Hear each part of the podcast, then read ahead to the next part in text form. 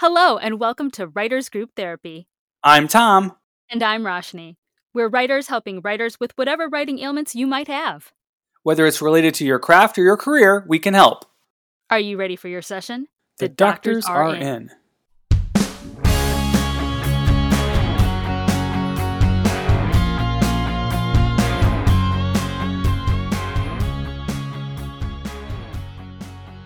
Hello, Roshni. Hello, Tom. Hi. Um, I would like to talk this week about quantity versus quality. Uh, I was reading about how, with the shorter TV seasons, the question of whether the filler episode is dead or not came up. You know how it, TV seasons used to be like 20 to 25 episodes? Yeah. You know, it's interesting too because it coincides with an article that we were looking at where they were talking about this upcoming pilot season, and it was the smallest amount of pilots I've ever seen picked up.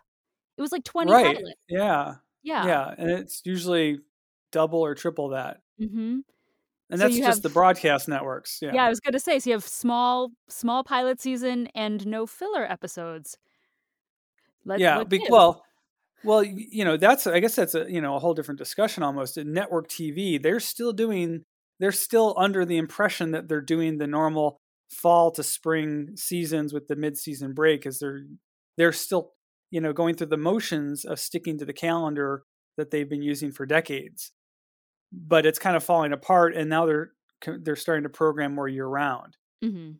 but the whole you know especially with the pandemic pilot season got totally screwed up and i think maybe that was gonna happen anyway at some point, but the pandemic kind of made it happen sooner. It really, yeah, it accelerated it. Now, when you say filler episode, you're talking like a broadcast season of 22 episodes versus like, you know, a six episode run on HBO or something, correct? Exactly. Yeah. Like you have a like a, uh, The Witcher on Netflix. It's eight or 10 episodes, and every episode is super important. It's all serialized. You can't miss an episode or you miss something. But then you get on network TV, you have more procedural type shows where uh, the you know your NCISs and your CSIs and your Law and Orders, where you can kind of watch it in any order. You can watch an episode from any year, and it really wouldn't matter. I mean, there's some there's some large story arcs for some of the characters, but that's like five percent of the episode versus you know uh, uh, an Amazon show or a, a HBO show which are 100% serialized. Okay, but you know, I would argue that you could even do that with um, serialized shows. Like I know what you're talking about with procedurals because the nature of them is that you can walk away and come back to them and it doesn't matter. But even things like back in the day, like Friends or Seinfeld, yeah, there was a story arc, but honestly, I could kind of walk away from Friends and still figure out what was going on, like, you know, a four, four or five weeks later. Right. Sitcoms almost always were like that, where they were interchangeable, and you know the characters don't change from one episode to another. There's very very little. I mean, you know, in like a uh, you know a show like um, Big Bang Theory, obviously when Leonard and Penny get married, that changes things bigger. But but it's uh it's not something you know that the the comedy is going to change because of it. That the characters their their relationships might change, but it's not going to change the nature of the episode and the flow of the of the episode. Well, here's the question. When did TV obviously, you know, with streamers and stuff like that, but roughly when would you say the change started happening where the season started shrinking? Was it the rise of streamers or was it even before then? Like when did you notice the change?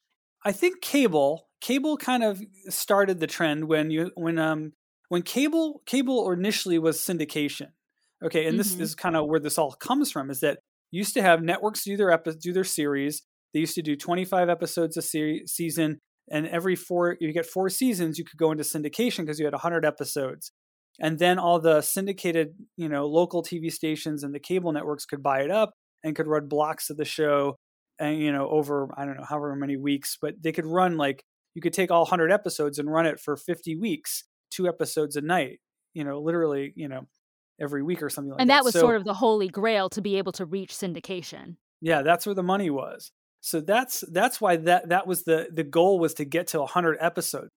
So it wasn't that they had stories to tell that always fit the the arc, but it was because they wanted to get that many episodes. It was very monetary. It was very financial. but then you had you know the cable networks started to create their own content. That was the big deal. After the the initial like kind of reality TV, you know, things like MTV started doing the you know reality TV and stuff like that. After that, then you start to see things, um, you know, original programming coming from cable networks like Sci-Fi Channel doing their own series, and then you had like um, The Walking Dead on AMC. I mean, that's in what season eleven now. But even then, the cable network still kind of followed that twenty-two episode 25 episode pickup or they still kind of followed that model didn't they? Uh no not re- well walking dead they they kind of did but they what they did was they had the season was broken into two parts and the first half was 10 episodes and the second half was 10 episodes and they were like over 2 years. So it was kind of like taking one broadcast season and stretching it further. So they kind of felt like one season or they were packaged as one season but they're actually two seasons and then from there you get things like Downton Abbey came along and you know over I think 4 or 5 seasons that was only 54 episodes. So that was definitely like 10 to 11 episodes a season and it was designed that way. So you had you know those kinds of shows really um, huge shows taking off with their shorter shorter episodes and no filler because they were plot all the way through. There was in fact um, i was downton abbey i actually got to see julian fellowes who wrote it uh, talked about it. He wrote almost all the episodes. I think there's two episodes where he's not credited as the writer. So he literally sat down and wrote like a whole season, and then they went and filmed it. So it's kind of a different process. But those successes, I think, are what led to all the other networks starting to do that, like Game of Thrones, and uh, I'm trying to think of some of the other ones, Mad Men. Those kinds of shows. Which was also AMC, right? Mad Men was AMC. Another AMC show, yeah. Cable, yeah. Yeah you know, and now everything's like that. The Witcher, Westworld, Mandalorian, all these shows are anywhere from six. Some of them are only six episodes, up eight or ten or twelve episodes. Which again, you're still naming cable or streamer shows. Exactly, they, they almost all are. Yeah. Yeah. You know what's mm-hmm. interesting also is I remember a friend of mine came over here from England, and he had been doing uh, broadcast over there on BBC, and then came here and he landed a couple shows over here and he thought it was interesting. This is kind of, yeah, this is pre streamer. So, like, the, the rise of streamers really hadn't happened. So, we were still on that broadcast model. And he thought it was interesting because they get all their scripts over in England already. Like, they know the entire season from start to finish. Whereas here in America, and we've discussed this on the show before, the old model was they would write it kind of from week to week. And they didn't necessarily know where the story was going to go, which also helps add to that filler issue. Right because you don't have the entire story. Right. They start writing, I think, is it um, uh, actually start writing in like, is it August? They start writing usually for the fall. And then the shows premiere in like September, October. So they start about six to six weeks ahead of time. And then they get those episodes done. Then, as the episodes are being produced, it kind of catches up to the writing where they're writing an episode like almost the week before it's being shot. And they're still filming. Yeah. Whereas opposed film- to yeah. like you know, for example, like in England, he was saying they already knew everything. They had shot the entire season and it was done versus just what you're saying, where they're like, okay, now here's the script for next week's episode. Great example is soap operas. They really don't know mm-hmm. what's going on. Sometimes they'll make changes like the day of, you know? Right. Mm-hmm. Talk about filler episodes, right? Right. Well, I always joke that soap operas, you can stop watching them for about four or five months and come back and not, and you've missed about five minutes of soap opera time. but see, also interestingly enough, there's very few soap operas left. I haven't, I even, haven't even paid attention to see. I believe see there's only one left. Ah, I believe so. I, I Days think, of Our Lives, probably. uh, I believe it's Bold and the Beautiful. I believe ah. Young and the ah. Restless went out. I'd have to do the research, but I know that they've been slowly kind of fading off, or their okay. seasons are shorter, or whatever. Um, but yeah, there because there was a big deal about it. Soaps soaps were kind of dying off a few years ago. And they'd been going forever, 20, 30 years, you know. Mm-hmm. But yeah, there just isn't a market for them anymore because the the stay at home mom taking care of the kids afternoon watching, you know, like it's, it's not happening yeah. anymore. Well, yeah, and the the whole daytime drama is kind of like a yeah, the category is just gone. It's mm-hmm. it's been replaced by reality TV and talk shows and and uh, cable. I'll be honest, like I don't even know what's on a broadcast block because everything we watch now is through Netflix or Hulu or whatever. So I couldn't even tell you what a, a broadcast typical day looks like. anymore. Whereas when I was a kid, I could be like, oh, yeah, the morning news, and then there's this, and then the lunchtime news, and there's the afternoon soaps. You know what I'm saying? You don't know anymore because everything is streaming. Right. Back to prime time, though. but it makes a di- it makes a difference. All of that plays yeah. into it. Mm-hmm. Uh, well, the prime, you know, a lot of daytime was syndicated shows, right? So that's you know, so what do they have to fill their hours with now if they don't have those syndicated shows? Used to get the late afternoon blocks of things like Happy Days and Laverne and Shirley, and you know those kind of like Cheers and Frasier. Those kind of filled in your almost like your pre dinner hour is where those came in, like for anywhere from four to six or seven o'clock.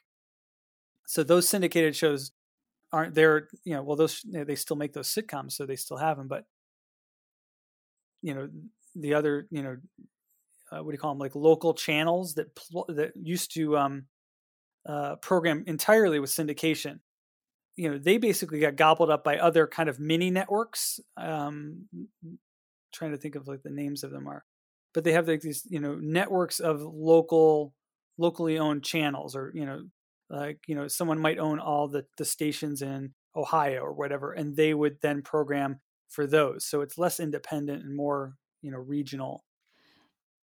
You know what I'd be interested and the numbers haven't really been released because those those streamers are tricky but back in the day when you did have things running on syndication the other thing that that meant for the actors and the writers was royalty money right mm-hmm. because if those things i mean the people on Friends, they don't ever have to work again because it went into syndication. And oh my gosh, they're just making so much off of the reruns, you know? But the thing with I I like succinct storytelling. Like I like I don't necessarily binge watch um, you know, cable or or streamers, but sometimes I do.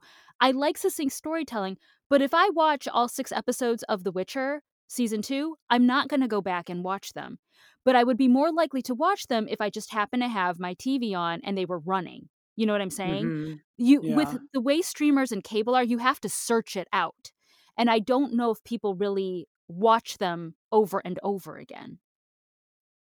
No, uh, well, and that's the funny thing about the the filler episodes that are that are being lost in this whole thing is they were almost like a um, refresher course.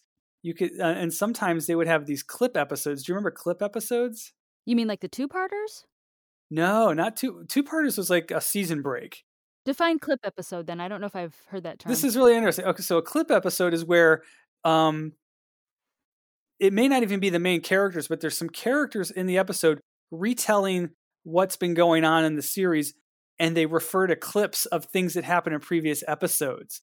It's kind of like almost like you take a couple characters and you trap them somewhere. Like we're in a cave or we're in an elevator stuck here and they're reminiscing and they say, "Do you remember when we did this?" And then they literally play a clip from that episode.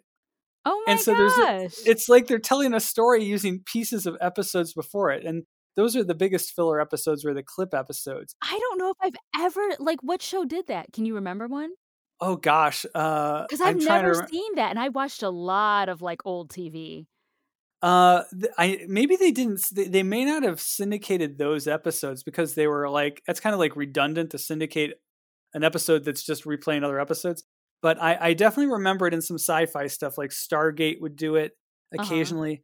You know, and these are things where basically what's happened is there's always a um, a point at which the actors have in their contracts, and you probably know this more than I do, um, that they they do a certain number of episodes, and they at least get a certain number of episodes off. Mm-hmm. And, and or certain supporting characters get a chance to be the main character in a story.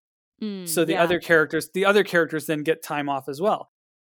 And a lot of times those are the episodes that are quote unquote filler because the main characters aren't there to carry along the long arc of the, the series. The main so you get storyline. Yeah, yeah. So you kind of get a ship in a bottle story is something else they call it. Like it's a very self-contained story that can go anywhere. You know, they can even do it out of order and it won't matter.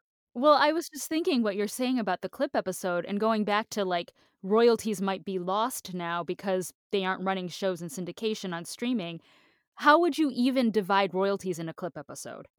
Like, does it go to the writer and the actors reminiscing, but then you also have the clip, like the royalties from the clip you used? Like, how would you even divvy that up? Right. No, well, that's a good point. If you're going to use the, if you're using footage, then yeah, do you have to compensate them for that? I'm trying to see. It looks like a lot of sitcoms did it. I just did a quick Google, but a, a lot of sitcoms would do them as well. You know, kind of giving a supporting character the lead, and then but then they would use Mhm. the clips to fill in the the story. Oh, that's funny. Yeah, yeah. That and then there was always uh, when I was growing up, there was the anthology series, Oh, you mean like uh, Twilight Zone or something? like a Twilight Zone, or not even that, but like the um, Fantasy Island or Love Boat, um, the oh, originals. yeah. Yeah. where each episode had guests they were all guest stars on the episode Mhm. so you had the main character mr Roarke and his his staff at the island for fantasy island or you had the, sh- the crew on the ship and they were there every episode but the real stories were about the people who came to the island or the ship yeah. and so you had these little three or two or three stories going on each episode I'd say Murder She Wrote was similar. Yeah murder she wrote Yeah. they're, they're kind of like procedural before procedurals were a thing Yeah. hmm Like they sort of built on this the the characters, the main characters' backstories, but not really, because that wasn't the point. No, it, had, it really had very little to do with the the character, the main characters, the recurring characters were actually less important. They were kind of facilitators to the plot of the guest stars. hmm That was a really unique kind of show that doesn't really exist anymore. I mean, but I would think like there okay, there is so much content out there these days. Cuz even if you don't want to watch broadcast, you can go to cable, and if you don't want cable, you can go to streamers, and if you don't want streamers, you can go to YouTube. And if you don't want YouTube, there's a bazillion like YouTube-esque type sites Yeah. out there as well. So there's so much content, so I'm sure that's why they're like, okay, we can't have fluff because who's going to watch it? Whereas Right. before, you know, when you had broadcasting, you only had a handful of, of channels anyway. You had people's attention because remember back in the day, watching TV was an event. Remember Survivor and people would have Survivor parties Mhm. because it's like if you missed it, you missed it, you know. So like let's all gather around Ah. the TV Sunday night at 7 or whatever time it aired, you know. But now it's like who cares? I can just always catch it later, you know, when it's on streaming. So I don't know if people have those epic watch parties anymore. I kind of feel like I know people used to have them for Game of Thrones, but I don't know if there's anything recently. Not no, not, uh, they had watch, watch parties for Walking Dead because I went to a few. I mean, obviously this is all pre-pandemic too, but yeah, no, but I mean that goes way back to the days of you had you know 25 people watching you know Cheers. There's 25 million people watching Cheers. You know, so the audience is so fragmented now, like you said, that the studios and networks have focused on. I, I want to say they've kind of focused on either uh, high quality, bigger budget shows. I mean, you look at a lot of the stuff that's on um, HBO Max and Mhm. on Disney Plus, and these shows are not cheap. They've got special effects. They got you know they're fantasy style, they're sci-fi. oh yeah, we got Lord of the Rings coming. Did it Lord of already the Rings air? is kind no, no, I, I don't think so. Okay. But we just uh, we have the new Boba Fett show coming out on Disney Plus for Star Wars. Wheel of Time, also high Wheel fantasy. of Time was, you know, so so they've really started to figure like, and like you said, like do event things.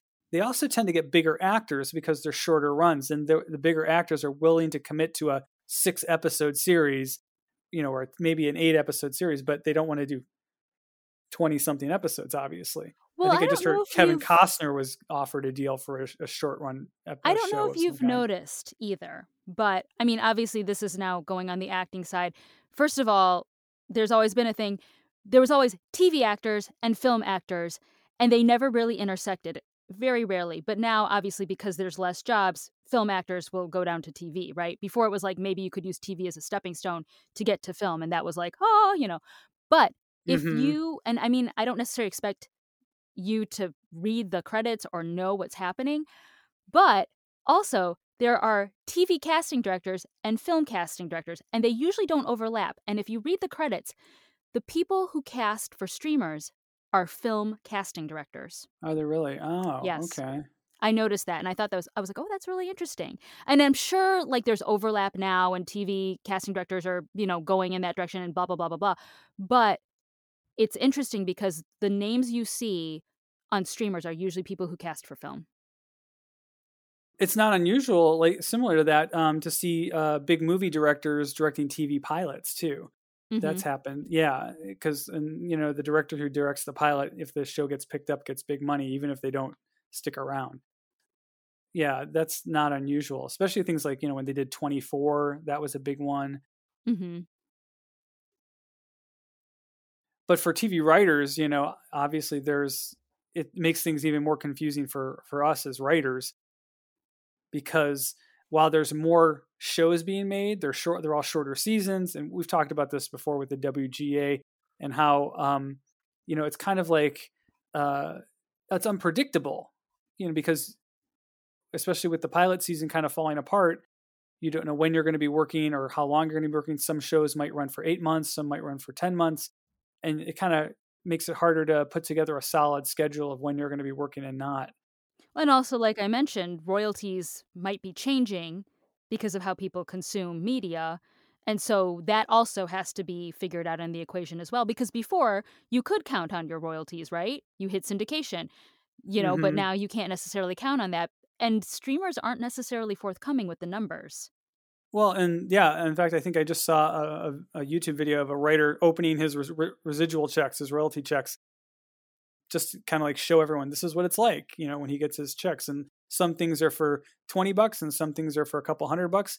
But he's like, um, you know, the shows he does for streaming, nothing. Nothing. Yeah. He doesn't get anything from that. And there's there's because there's no extra money in that. There's no like when you do a syndication deal, you're getting money for that deal. So that's why that money can be calculated out, you know, for all the people involved as far as all the residuals go. And because we're going off of old models, they haven't right. figured it out yet. Yeah which is a shame. So I, you know, I, don't, I haven't even looked to see what the syndication, you know, dollar amounts are. I assume there's still a lot of international syndication because American shows still get sold overseas. But you know, as we've seen on YouTube or on YouTube and as well as on um, like uh, Netflix, that's driving a lot of local production now in you know mm-hmm. regionalized localization where they're making tons of content in the countries that they're streaming in so that they're not just dubbing American shows for other countries. So that's going to take away from our ability to, to then expand the market for American shows. You know, because they're, you know, quantity kind of thing. How much are you going to need? I think we won't be able, yeah, I think we won't be able to see really how things work as far as long term in the industry until, and I hate to say it, until after the pandemic is really not over, but like like contained, you know, because we still have all this stop and start of like, you know, productions are going. No, they're not. What's going on? You know, like all this stuff. And so I think once we once the pandemic becomes commonplace and we know how to live with it, then we'll see what happens as far as like streamers and broadcast and it'll shake out because right now you still kind of have to rely on you know watching a movie at home and stuff like that so once that gets once the pandemic is taken out of the equation, I think that'll really help. But they need to figure out sooner rather than later because it's also been dragging on for three years. Right. And it's it's aggravated things even more because five years ago this was kind of a you know this issue of of um, you know things going to streamers was just starting and now it's full blown. Yeah. To where I, I I don't know if there's a network that doesn't have a streaming platform of its own at this point. Every network is connected to some streaming platform. I think Sony is one of the only networks that uh, only studios or networks that doesn't have a streaming platform. And we've discussed how I feel about the myriad of streaming platforms. yeah. oh. Yeah, and uh, you know, it's just going to become a bigger problem. So I think that I think that's going to be the next big thing to tackle for um, maybe the studios themselves would like to see something more um, structured back in place, you know, kind of like you have to take take what the system and break it really bad before you can rebuild it. Maybe mm. that's what maybe we're in that breaking part right now. But I think it has to come back to some sort of sense of order from all this chaos. And maybe the unions will be the thing to drive that. The WGA and the actors, you know, the IATSE and the actors, uh, the SAG and AFTRA can can help drive that because it affects everybody. Obviously, yeah. If we don't have if we don't have a you know a standardized schedule like the pilot season, how do you manage it? You know, it's it's insane. You could be working on one show for for 4 months or 5 months and then be done with it, but the show that you were going to go work on next is already filming, so you can't go on it. It's like the overlaps and the breaks between them are just too crazy to manage. Yeah. I feel like that's someone's going to have to get a, get get, get together and say, you know what, uh, this is all exciting, all this dynamic growth and change we've had, but now let's all sit down and figure out can we go back to some sort of system or you know that helps us all manage this better and it really would be better for the studios too because you think about studio space and scheduling actors and directors and producers and crews it's all you know up in the air it's all scrambled right now yeah. so it should be better for everybody if they they get their act together i think there's a lot of money like coming from things like hbo and netflix and disney now you know spending billions of dollars on content they used to not spend themselves they used to just buy their shows from other studios or other production companies. I think that that flood of money and that rush to build content for all the new streamers is what has driven this chaos. And I think at some point, hopefully, that'll all kind of massage out and settle down, and people will say, "Let's let's put together a plan that works for all of us." Because while we're competing, we still have to, you know, utilize the same resources, people resources and physical resources. Mm-hmm. Totally agree. Well, what do you guys all think? Let us know in the comments. You can find us online at writersgrouptherapy.com and also on Twitter at WG Therapy. And let us know online, and we will see you guys soon.